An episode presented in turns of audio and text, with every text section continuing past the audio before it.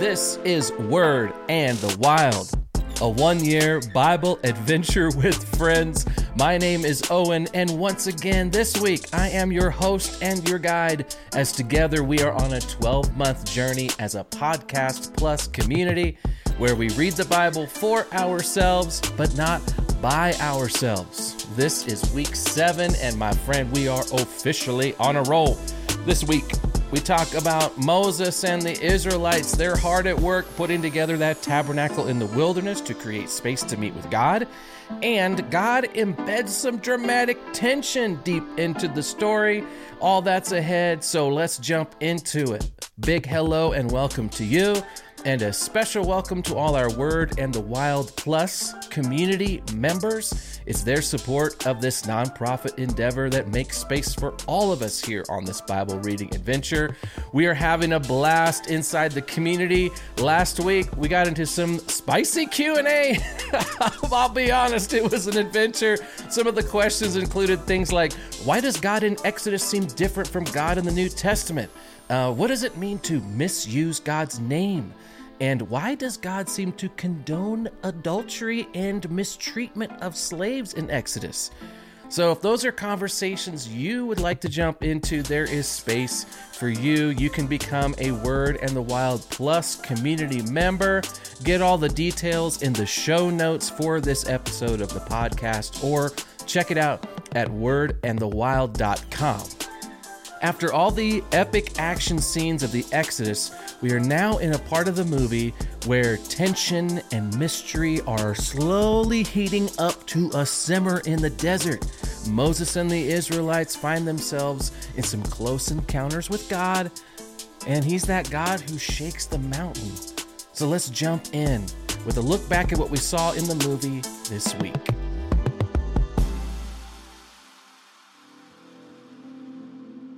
So we are here in week seven where we are continuing to look at the Bible like a movie and watch the story unfold. And, and, and, and in a great story, you're going to have tension.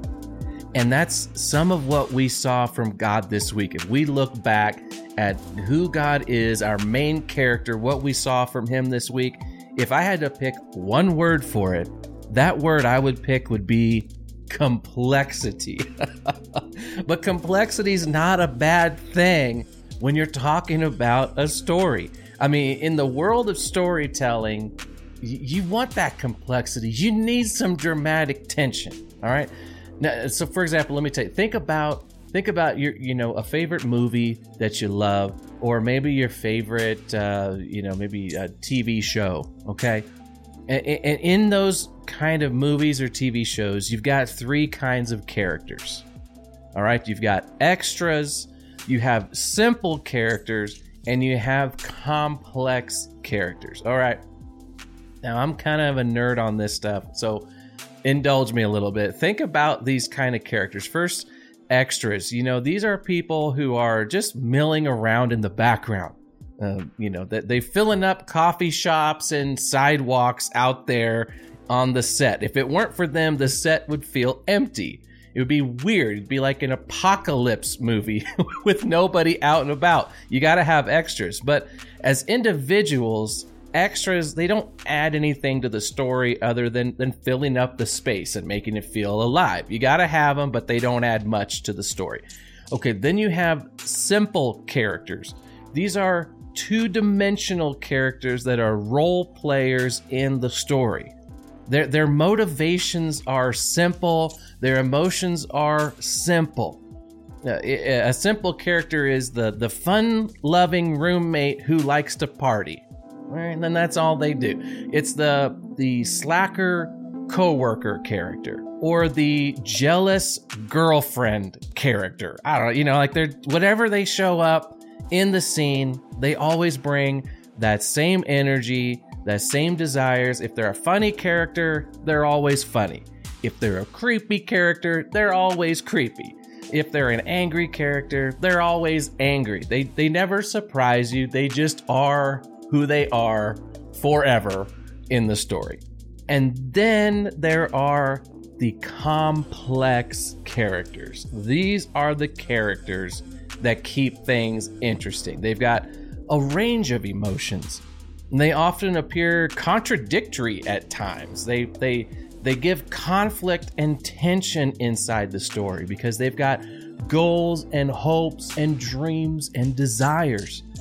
In fact, without complex characters, at least one complex character in a movie or a story, you, you don't really have a story at all. They are the characters who move the, the whole story forward. They're the ones with the story arc. Uh, they they are the ones who have a beginning where they have hopes and dreams, where they have a middle that's a journey full of obstacles, and have an ending with some kind of an outcome, whether it's a, a happy ending or a sad ending, a, a comedy or a tragedy. Well, when you think about characters in the story, in our story that we're following this year, our Bible adventure, I mean, like it or not, God is a complex character in our story. And that complexity, well, he introduces some tension. And and that's it's just how it is. Now, nowhere in this story so far has that tension may been more clear than at the end of what we read last week. Um, in the aftermath of that infamous golden calf incident. oh man, all time great story, all time sad story. But it's where you've got the Israelites. They've broken their covenant promise to God already, like three pages later. You got Aaron, who's, you know, unfortunately threw a bunch of gold into a fire and this, you know, calf idol I mean, magically popped out. Hashtag sarcasm. And then Moses, you got him smashing up the stone tablets that God had written on. All that's going on. And then in the aftermath of all of that, God invited Moses to once again encounter him up on the mountain. And in this encounter, God introduces a massive tension into the story. It's in Exodus 34 that that it shows us what happened. It goes like this. It says, "Then the Lord came down in a cloud and stood there with him." That's Moses. And he called out his own name, Yahweh. The Lord passed in front of Moses, calling out, Yahweh, the Lord, the God of compassion and mercy. I am slow to anger and filled with unfailing love and faithfulness. I lavish unfailing love to a thousand generations.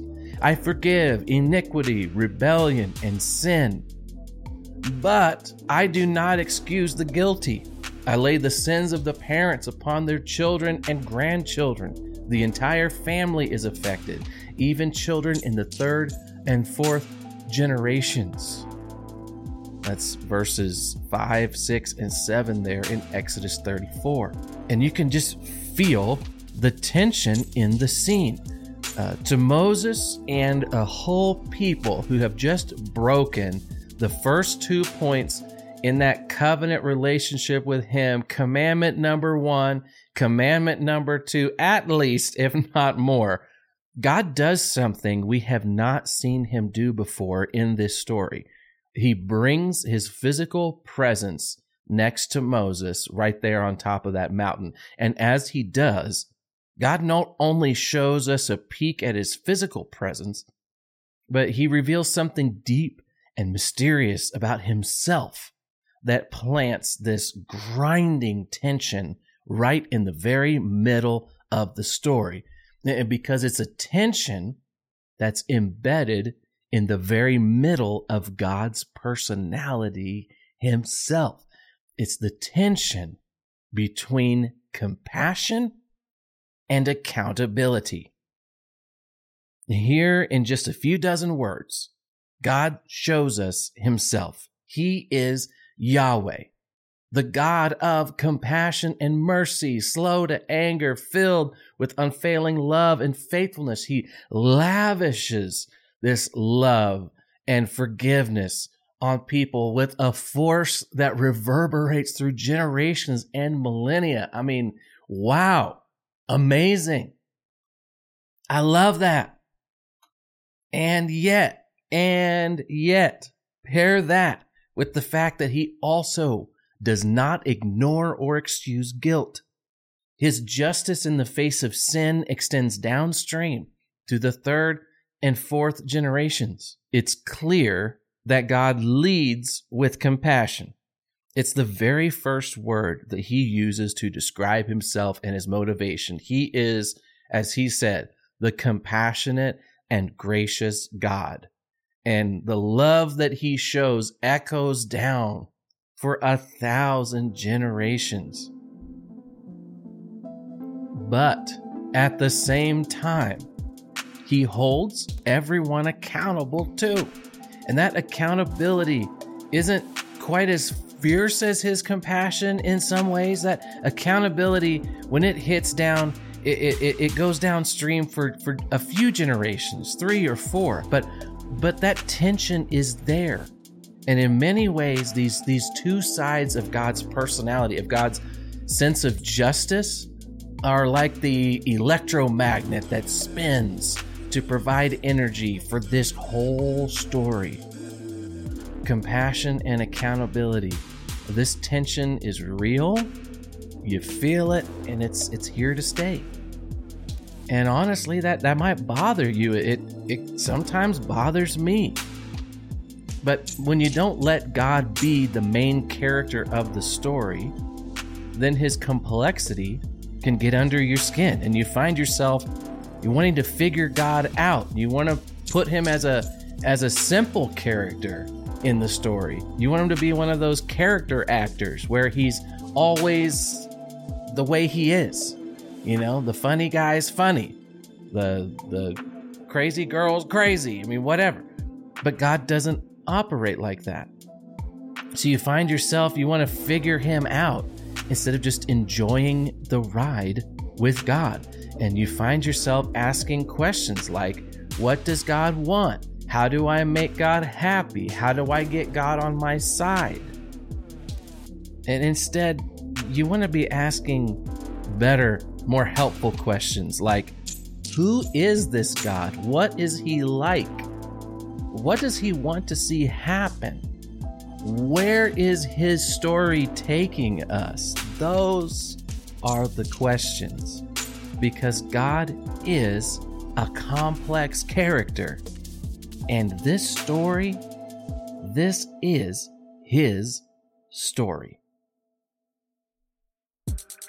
Now, as we look ahead in the story for this coming week, we're going to continue to see Moses and the people carrying out God's very detailed instructions for building the tabernacle. All the way back in Exodus 25, this was last week, God explains that the reason for this portable sacred space, this this sacred tent, and he says it's uh, he wants to have the people of Israel build it for him because he wants, and this is a quote, he wants a holy sanctuary so I can live among them.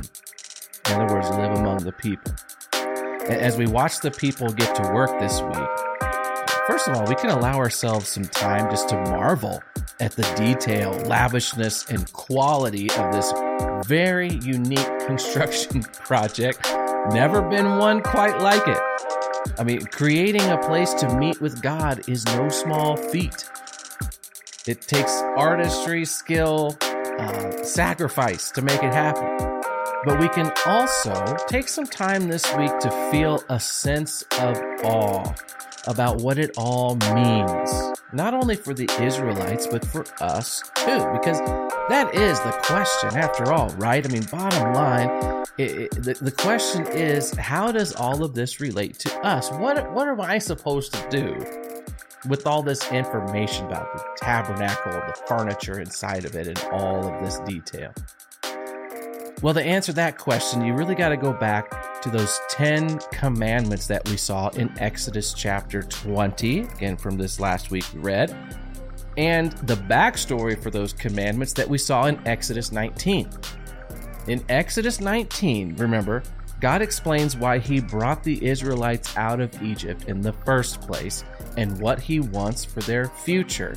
And you'll remember that after that two month long trek out of Egypt, God led the people to the mountain, Mount Sinai.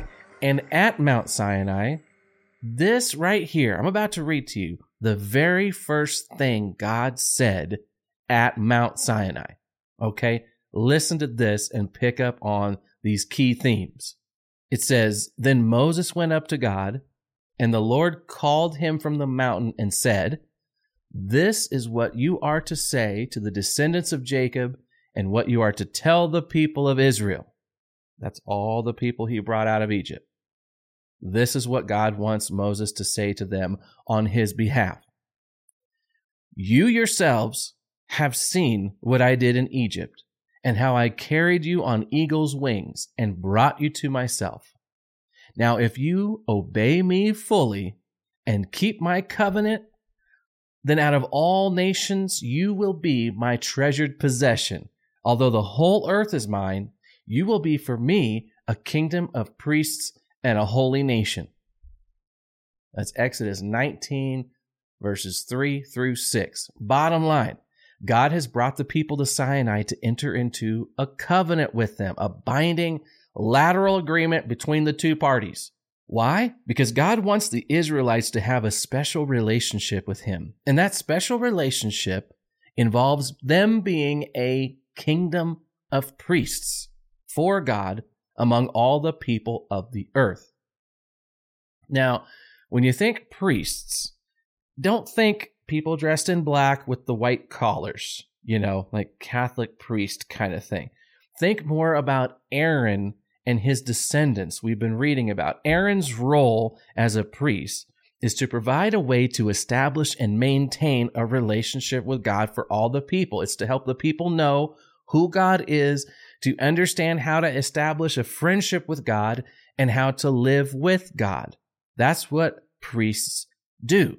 Now, God's heart is for the Israelites to be an entire nation of people who collectively form the access point for God to the world.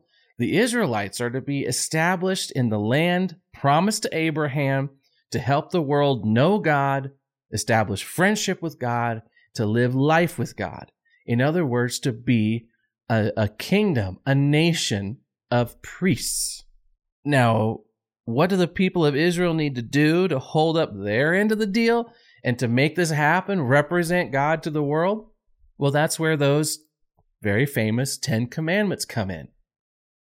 Let's see, so far in our reading, we've read a lot of directions and instructions from God. And hate to break it to you, we're going to see many, many, many more. By some counts, there are more than 600 commands from God in the Old Testament. Okay. But these first 10 that come up in Exodus chapter 20, the 10 commandments, they're special. First of all, they're special because these are the only commands that God Himself speaks to the people from Mount Sinai with His own voice. I mean, they actually hear God speak to them with these 10 things the rest of the commands in Exodus and in the in the books beyond, they all come uh, with Moses acting as a mediator between God and the people, but not the Ten Commandments. This is God speaking in His own voice, and not only that, but if you let me get nerdy for a second, the grammar in each of these commandments is really interesting and and and kind of intense, honestly each of those you must not statements, I mean, if you're old school, thou shalt not, uh, those statements, you know, that make up the Ten Commandments, you shall not, you know, you must not steal, you must not lie, etc. Well, each of those statements are second person singular. In other words, each command is not spoken to the group, they're spoken to every individual member of the Israelite community at the mountain. So it's not, you know, it, to to bring in a little bit of my Texas past, okay? It's not y'all must not lie. It's Owen, do not lie. It's direct, it's personal, and that's a little bit intense. But another reason I think these commands are key is because in many ways, these commandments, these top 10 here, they form what we could call the guidelines for the good life. They set out in stark, simple detail the kind of life that God has created all human beings to live. It's the kind of life that was created by God for humanity back in Eden before Adam and Eve ate that forbidden fruit. If you want to know what life should be like, life the way God designed it, it's there at Eden. And here with the Israelites, God outlines exactly what that kind of life looks like. You get 10 simple commandments.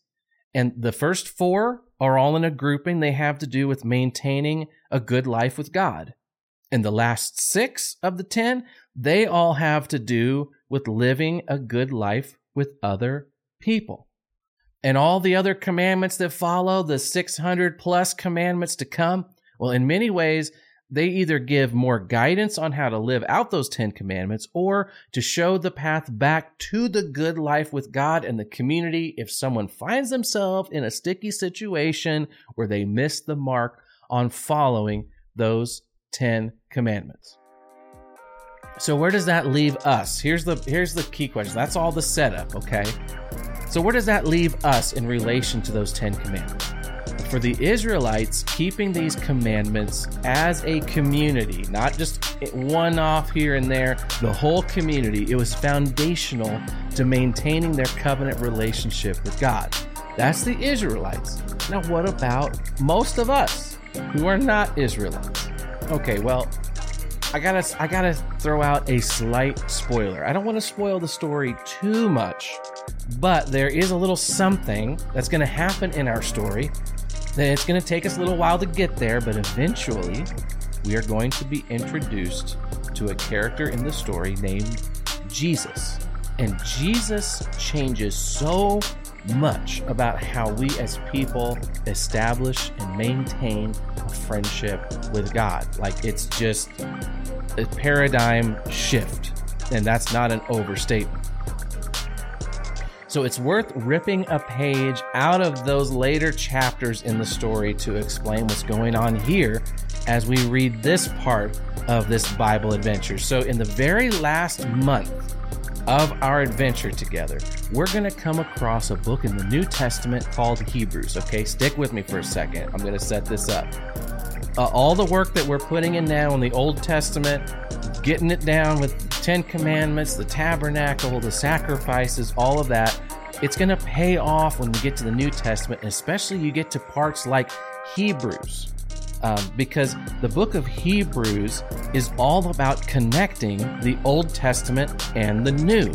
It explains for us today our relationship between the covenant between God and the people of Israel and how it relates to us now. That's what Hebrews does. So I'm going to pull a page right out of the middle of Hebrews. And what's cool is because you've been reading along, you're going to understand this and it's, it's not going to be a mystery to you. It's, it's actually, I think it's going to make some things click and fall into place for you.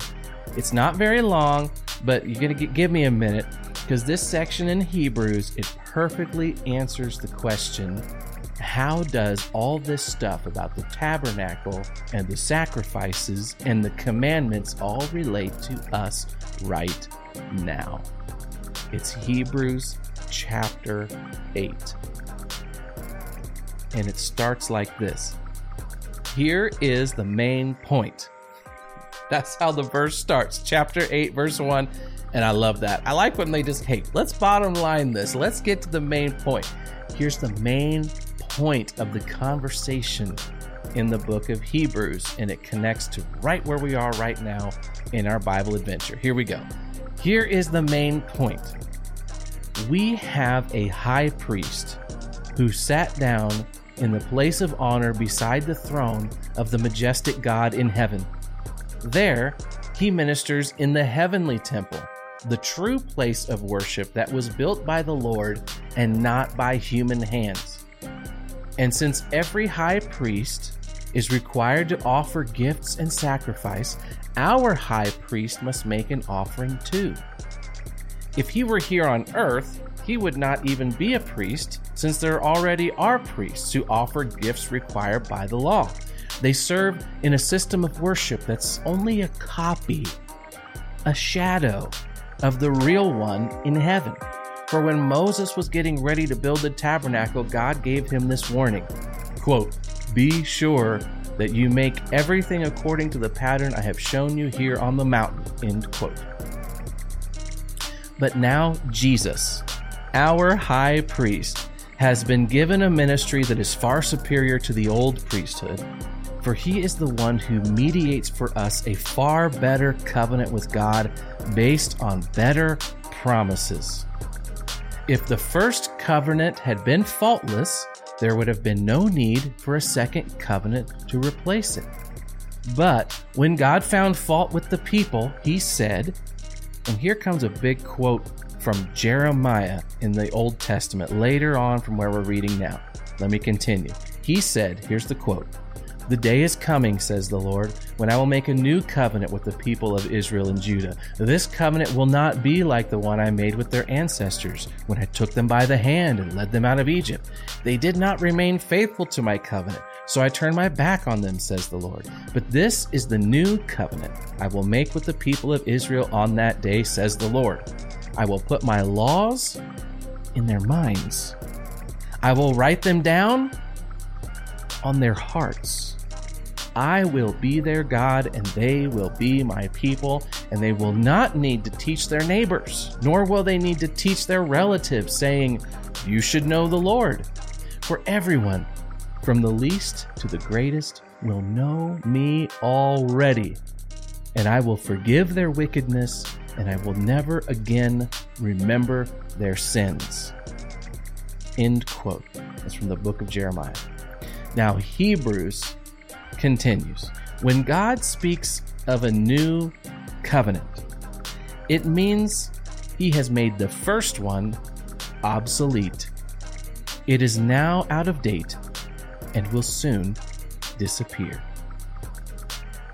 That's Hebrews chapter 8. It's verses 1 through 13.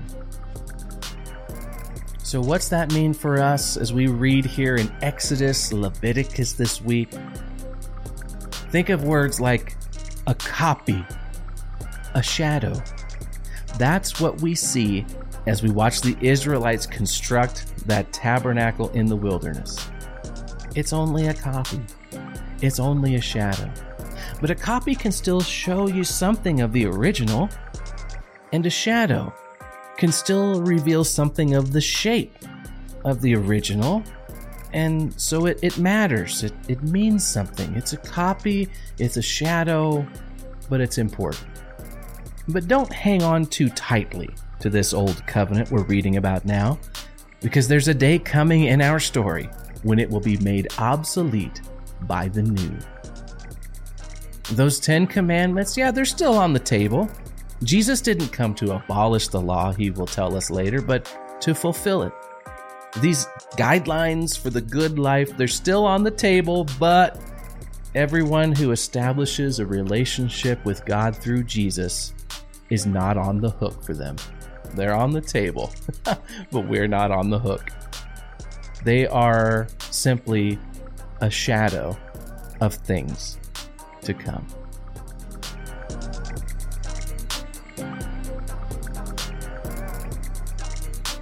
And there you have it, my friend. We're all set for another amazing week here in Word and the Wild in this one year Bible adventure with friends.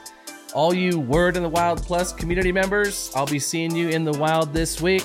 That's our private online community space. Everybody else, you don't have to be a stranger either. Subscribe to this podcast and follow Word and the Wild on Facebook and get into some interaction there. Word and the Wild is a Linehouse community. It's part of the Linehouse Community Network, a nonprofit organization with a mission to bring neighbors together to promote awareness, appreciation, and understanding of the Bible. Because friendship and God's Word change lives and change cities. Word and the Wild is presented by Lumavaz and the Lumavaz Podcast Network. Now, with that, my friend, we are out. I'm Owen, I'm your host and your guide. And until next time, I'll be looking forward to seeing you out there on the trail, in the Word, and the wild. Have a great week.